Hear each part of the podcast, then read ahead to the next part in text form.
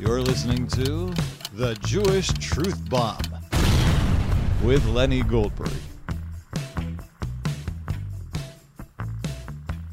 Hey, this is Lenny Goldberg, and thank you for joining me today.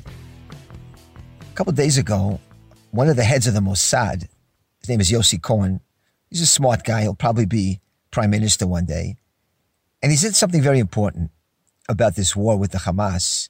He said, and I quote him almost, we can wipe out the infrastructure of the Hamas, but you can't wipe out their ideology.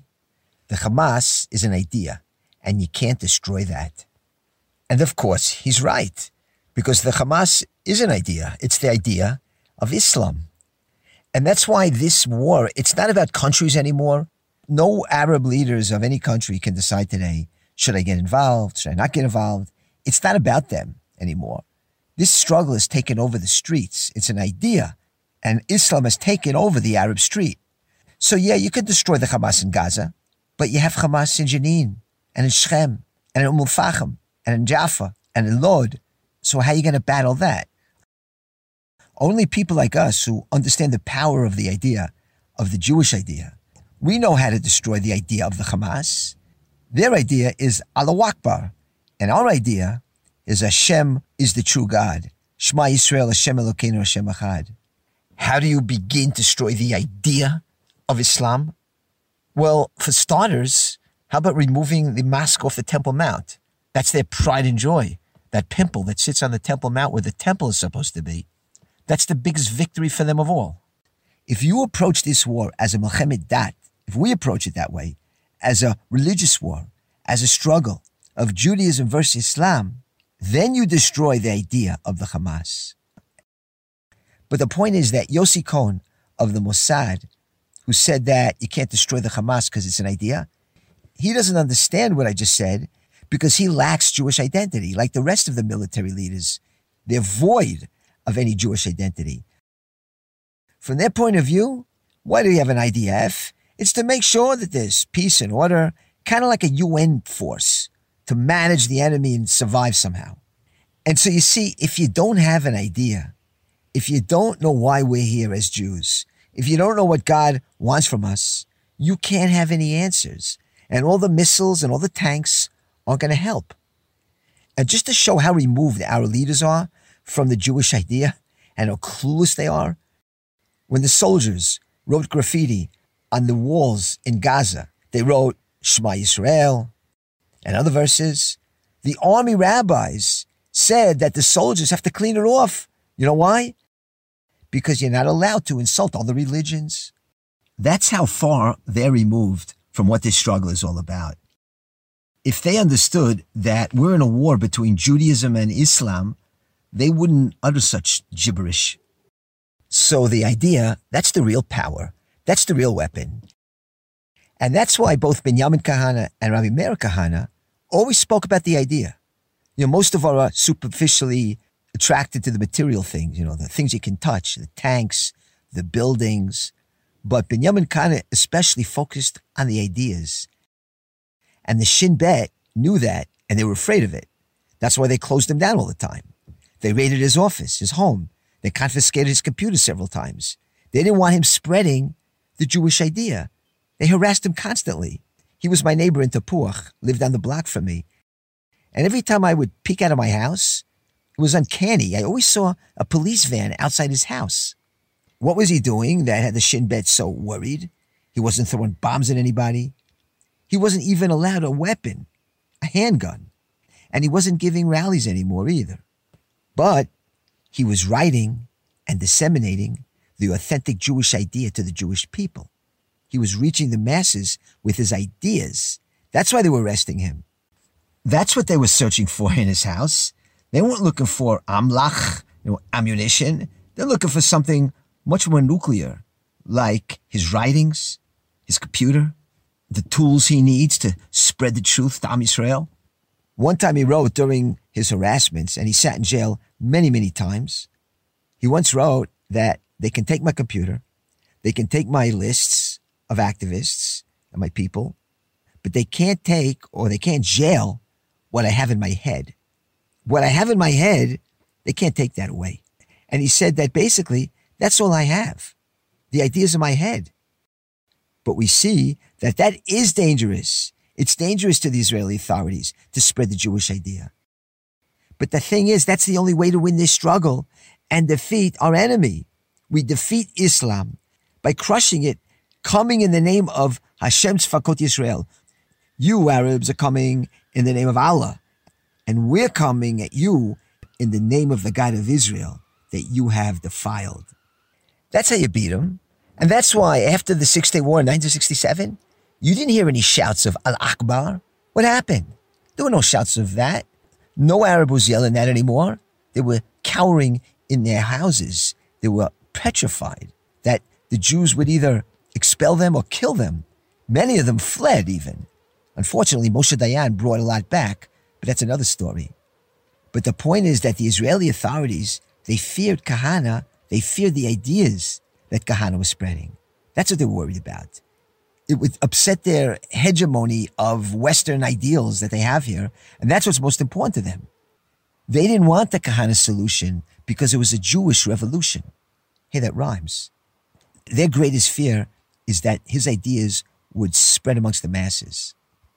And Rabbi Meir Kahana knew how important it was to get the idea out. He wrote a book called The Jewish Idea, Or Rayon. And this is a, not a book, but it's a sefer. It's a Torah book. And the rabbi worked on it intensely. And he frantically tried to finish it as if he knew the end was coming. And in it is the entire, what you can call Kahana ideology, all with clear sources from the Torah. The rabbi covered all the topics, not just the personal subjects like humility and Yirat and being in Simcha. But he wrote about the concepts, the ideas of vengeance, of Kiddush Hashem, Eretz Israel, wars, the status of a non-Jew in the land of Israel, settling the land. All those are halachic issues the rabbi addresses in this book. And because it wasn't superficial, and because it was the true and authentic Jewish idea, the Israeli authorities were actually afraid of this book. I'll tell you a true story. A good friend of mine and one of the right hand men of both Rabbi Meir Kahana and Binyamin Zev Kahana. His name is Mike Guzofsky, alias Yekutiel Ben Yaakov. And he told me that one of the times he was interrogated by the Shin Bet, and he wasn't doing anything illegal, and they knew it, but they warned him of one thing. What did they warn him about? Don't teach from the book Or Rayon. Don't teach that book to people. That's what we forbid. Because they too know the power of the idea if a Jew arises and commits violence against Arabs here and there, that's not really going to bother their whole setup here. But if you can instill an idea amongst the masses to make a switch from the Western Hellenist society that's being run here, that's what scares them. The idea, it's something spiritual. It's something transcendental. It's something that could sweep through the masses. And so it's more potent than any other physical weapon moving on to something else also very connected to the war we're fighting today. I want to talk about a Jewish hero who fell in Gaza, and there sure are a lot of them. But one of them I wanted to talk about because I knew him a little bit, and my kids knew him. His name was Harel Sharvit from the settlement of Kochav Yaakov. And he fell in Gaza this past Thursday and was buried in Har Herzl on Friday. He was an extraordinary young man. All my kids knew him. You know, this is a small country. Everybody knows everybody, especially amongst the settlers. He was put to rest just a few hours before Shabbat, Parshat Vayichi. Thousands escorted him to his final resting place in Har Herzl. And I want to talk about this Jewish hero, Harel Sharvit. He was very outspoken. He was a real activist, very sensitive. And he was one of those people who couldn't stand quietly by. And because he could not just stand idly by, as he saw the Chilul Hashem in front of him, the desecration of God's name. The IDF reprimanded him, and they even threw him out of the army temporarily because he wasn't afraid to voice his opposition to IDF policy in Gaza. And he posted his opinions on Facebook, how the army was not allowing the soldiers enough freedom of action. And as a soldier, he turned the world upside down just so that he can serve in the most dangerous parts of Gaza. That's what he wanted. And listen to how holy he was he would immerse in a mikvah, a ritual bath, before going out to battle because he considered it such a great mitzvah to fight the enemies of Israel.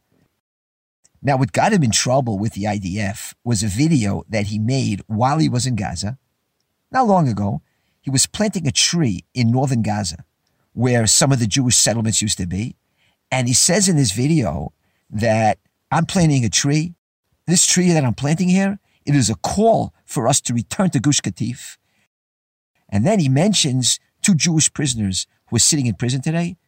Hilltop Youth, one is Ariel Danino, the other is the Jewish man who was tortured into confession for what happened in the Arab village of Duma.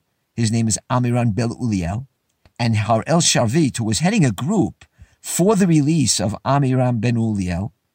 Like I said, he was a huge activist when he wasn't in uniform. He says in this video that he posted, he says, Don't worry, prisoners of Zion. We have not forgotten you here in Gaza. This tree is for you too. And so, like I said, because of that video, some high ranking officers tried to throw him out of the army on that. They said he was shaming the IDF and contaminating the IDF uniform with his messaging. And by the way, if you want to see some of the stuff he posted, you can get in touch with me at Lenny Goldberg 40 at gmail.com. Lenny Goldberg 40, the number 40 at gmail.com. And I'll try to send you some of these WhatsApps and posts so you can hear it for yourself. Anyway, when the IDF reprimanded him for making that video, he responded to the accusations against him. This is what he wrote. He says, I'm contaminating the IDF uniform for what I did.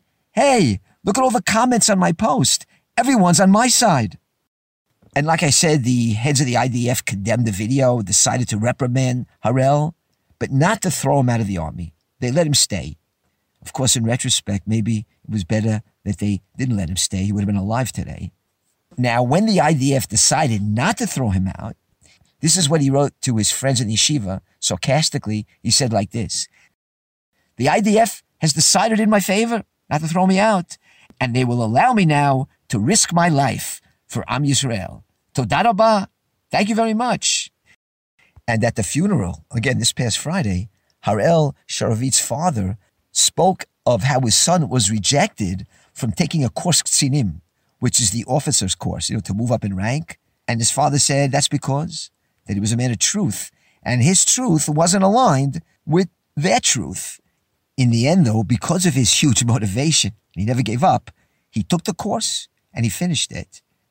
And in another story about Harel Sharvit, there was a pizza parlor in the Arab village of Silwan. They hung up a picture of one of the hostages, you know, to Makas. And when Harel saw that, his blood just boiled. And this same thing had happened in Khawara at the very beginning of the war. A pizza parlor in Khawara also hung a picture of one of the hostages, and the IDF destroyed it. And so Harel wanted the same thing to happen to this one. But the commander of that area, his name is Fuchs, he decided not to bulldoze this place, just to shut up the entrance, you know, to block off the entrance. And Harel wasn't accepting that. He was told that part of the reason they didn't destroy the building this time was because there weren't any IDF bulldozers available. So what did Harel do? He began checking out other options of hiring a private bulldozer, just a regular Israeli citizen, and pay him to do it. So he was constantly concerned with the honor of the Jewish people. Anyway, when the time came for the IDF to block up the entrance to this Arab pizza place, Harel went there with his soldiers. And when the Arabs started shooting off fireworks at them, Harel had his soldiers cock their weapons, ready to shoot them. And one of the higher ranking officers started yelling at him. But Harel didn't back down. Didn't matter that this guy was a higher rank.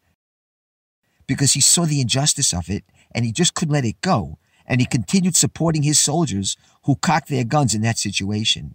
And that was another incident that got him demoted. And when Harel's father told the story at the funeral, he said, When that happened, I said, What the heck? It's for the best. They don't want you. Good for them. But Harel Sharvit once again insisted on returning and fighting in the most dangerous places in Gaza. Also at the funeral was Elazar, who was a close friend of Harel, and he said that Harel requested that he fight in his unit. And I warned him that I've already been injured, and a lot of guys in my unit have been killed. So Harel said, What, it's really dangerous? I said, Yeah. So Harel said, Yofi, then I want to fight at your side.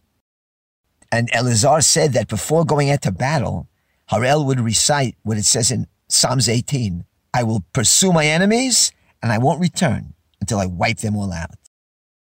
And that's how he acted in the battlefield. He wasn't afraid of the higher ranking officers with the with the high ranks and a lot of falafels on their shoulders and, and their leftist stance. He wasn't impressed by them because he so much believed in Am Yisrael, in the people of Israel, in the healthy nation with normal instincts. And he was hoping that they would shake off the drek, the klipot of the Israeli media and the military leaders. And he would often say, we have to win this. And he was always trying to convince people to return to Gush Katif. He would say, if the change doesn't come from the bottom up, from the simple folk in Am Yisrael, then it's not going to happen. It's got to come from the bottom up. And when his good friend Yedida Eliyahu fell in battle a month ago, when I spoke about Yedida Eliyahu in another podcast, and this is what he wrote in a Facebook post after the fall of his good friend Yedida Eliyahu. This is insanity. So many settlers are the ones who are falling in battle. Have you noticed that? But there's no time to cry about it. There's no time to even think about it. We just have to win. And just one more thing his father said at the Levaya. He said that on the day that Harel returned to Gaza, he phoned his father and he said, Abba, we're going to Gaza. This is the final battle. And the last thing he said was, Abba, lehitrot, nekama bekarov, kavod Yisrael. Abba, lehitrot, I'll see you later. Vengeance is coming soon for the honor of Israel. Those were the last words he spoke to his father. On the day he was killed, he went to Gaza on that Thursday morning. So I've spoken a lot about Harel Sharvit, and now I want you to hear him speak. And this is a WhatsApp message, just an off the cuff message, informal, not a speech. And just to tell you what the context is here, his friend had just ascended the Temple Mount. And Harel Sharvit was encouraging him how important it is to ascend the Temple Mount, how important it is that Jews care about Harabayit. And while he's saying this, he's in Gaza, and Harel here wants to encourage him and show him how important it is, the Temple Mount and Harabayit. And he draws from his experience in Gaza to explain it, and you'll hear this right now. Okay, so it's in Hebrew. So I'm going to translate the essence of what he's saying afterwards. But I think it's worth just hearing the voice of this holy Jew, even though many might not understand it. And I'll translate afterwards. ותדע לך, אחי, אני רוצה להגיד לך משהו, אתה הולך להר הבית. זה טורף העניין, וזה נקודת המלחמה. אנחנו ננצח שם. אתה לוחם של הר הבית, אחי. אתה לוחם של הר הבית. מבחינתי, זה שאתה הולך להר הבית זה הניצחון שלנו, אחי. He's telling his friend here, and he keeps calling him Achi, my brother, as Israelis often do. He says, I want to tell you something. You go up to the Temple Mount. When you go up to the Temple Mount, that is the focus of the war. That is where we're going to win. You're a warrior for the Temple Mount. מבחינתי תפיץ את ההקלטה הזאת. כל בית שאנחנו נכנסים בעזה, כל בית, אחי. יש תמונה אחת, אחי.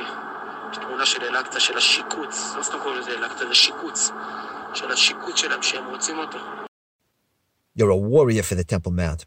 Because I want to tell you, and I want you to spread this recording to everybody. Every house, and I mean every single house we enter in Gaza, there's only one picture you see on the wall. It's a picture of Al-Aqsa, that abomination, that abomination מרפים ולא נחים, אחי, ומזכירים לנו, באמת כל בית מזכיר לי למה אני נלחם, למה אנחנו נלחמים פה. That's all you see in every house. Because that's what they're interested in, and they won't rest until they have the Temple Mount. And every house I enter in Gaza reminds me why we are fighting here. אתה עושה, ועושים, ונעשה, ועשינו עבודת קודש שאין שני לה, אין שני לה, אחי, חזקו וימצאו, אחי. קודם שאתה עולה להר הבית, אחי, אתה מקיים את המלחמה ברגליך, ידיך ועיניך. תודה רבה רבה על הכל. We're doing holy, holy work. Nothing comes second to what we're doing. Every time you go up the Temple Mount, you're fighting a war with your legs, with your hands, and with your eyes. Thank you so much. אנחנו פה ביחד באותה משימה. גיאוגרפית אולי לא הכי קרובים בעולם, אבל אנחנו פה אחי למטרה אחת, ואנחנו ננצח ומנצחים. And so we're on the same mission. Maybe geographically, we're not that close to each other, but we have the same mission and we have one goal, and that's to win.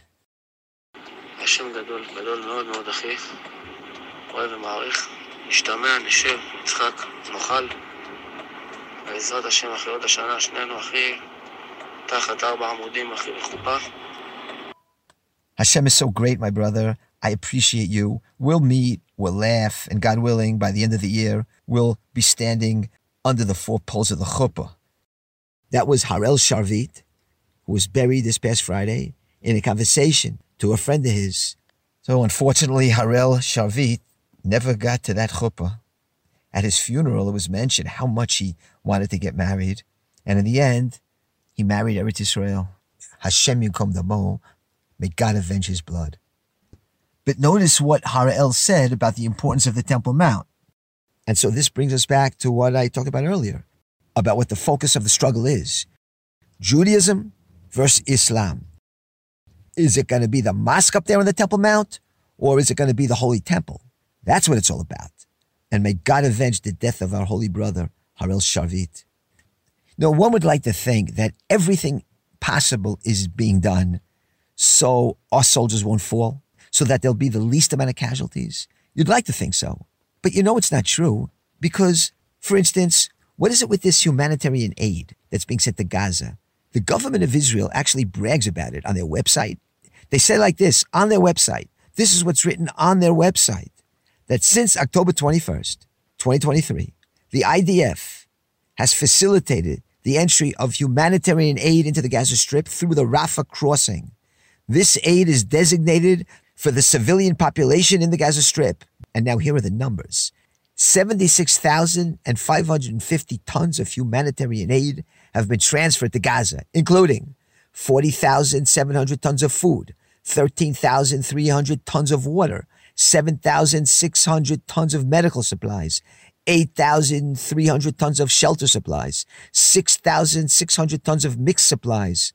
That's 4,300 plus trucks carrying humanitarian aid that have gone to Gaza, and countless more continue to go in every single day. That's what the government of Israel brags about on their website as they aid and abet our enemy. You know, sometimes it's good to know some history to get a historical perspective on all this. The American Civil War, that was one brutal war. It was the North versus the South.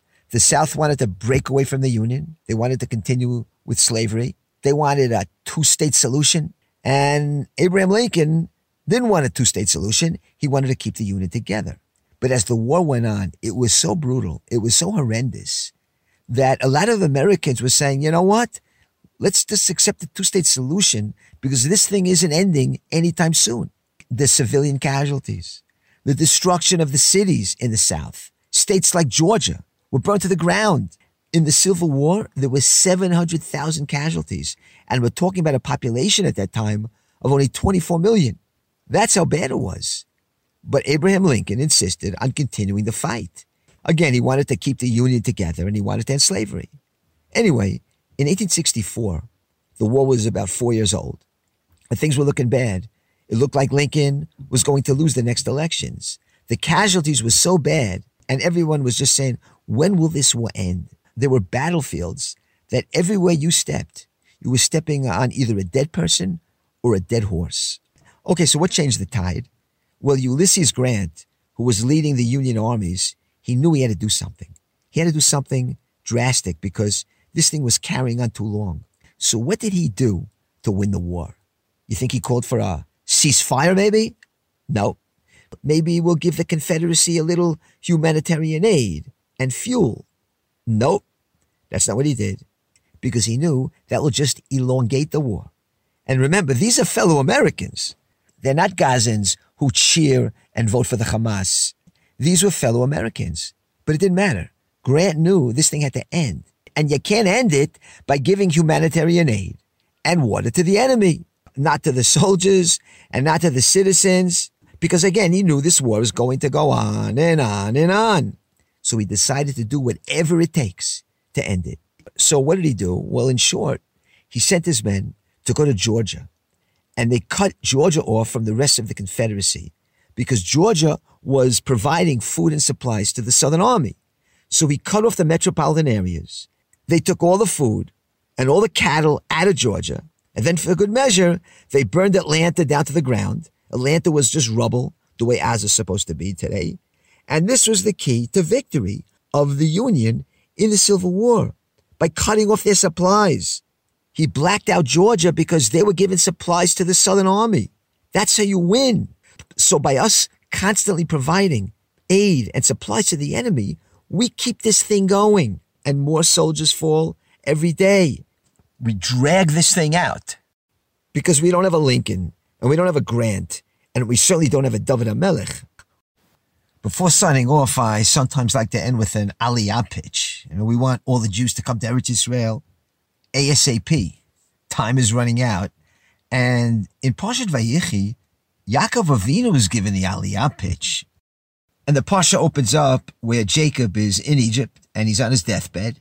Jacob calls Yosef over to him and he says, listen, if you really want to do a chesed for me, you want to really do me a kindness, then please get me out of Egypt. Don't bury me in Egypt.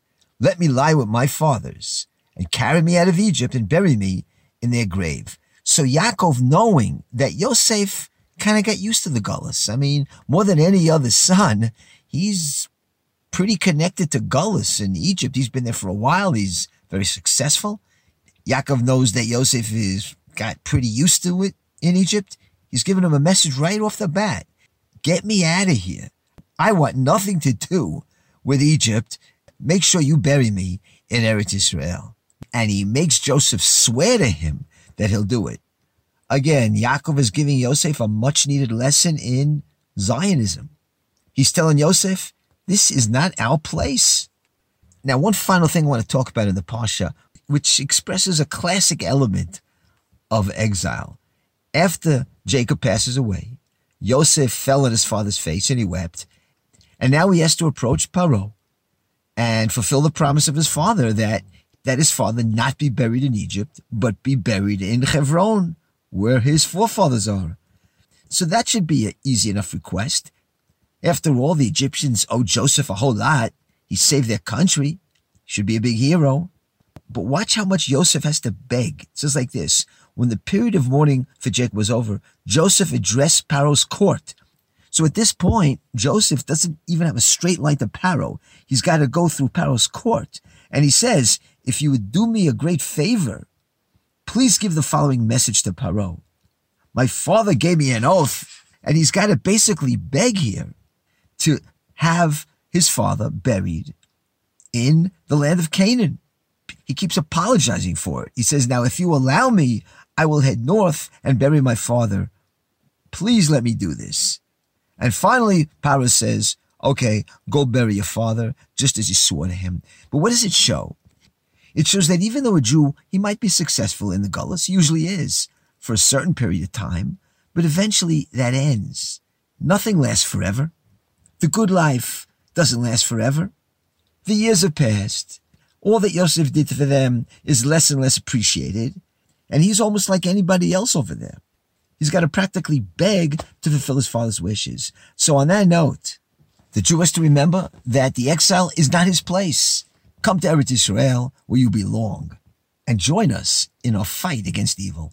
That's it for me. If you want to hear more of me, you can tune into my Bible classes, Lenny Goldberg's Bible classes. Also, we have a website, lennygoldberg.com, lennygoldberg.com. There you get my podcasts and articles and my Bible classes all on that website. So you can hook onto that. And in the meantime, I'll be back, same time, same station.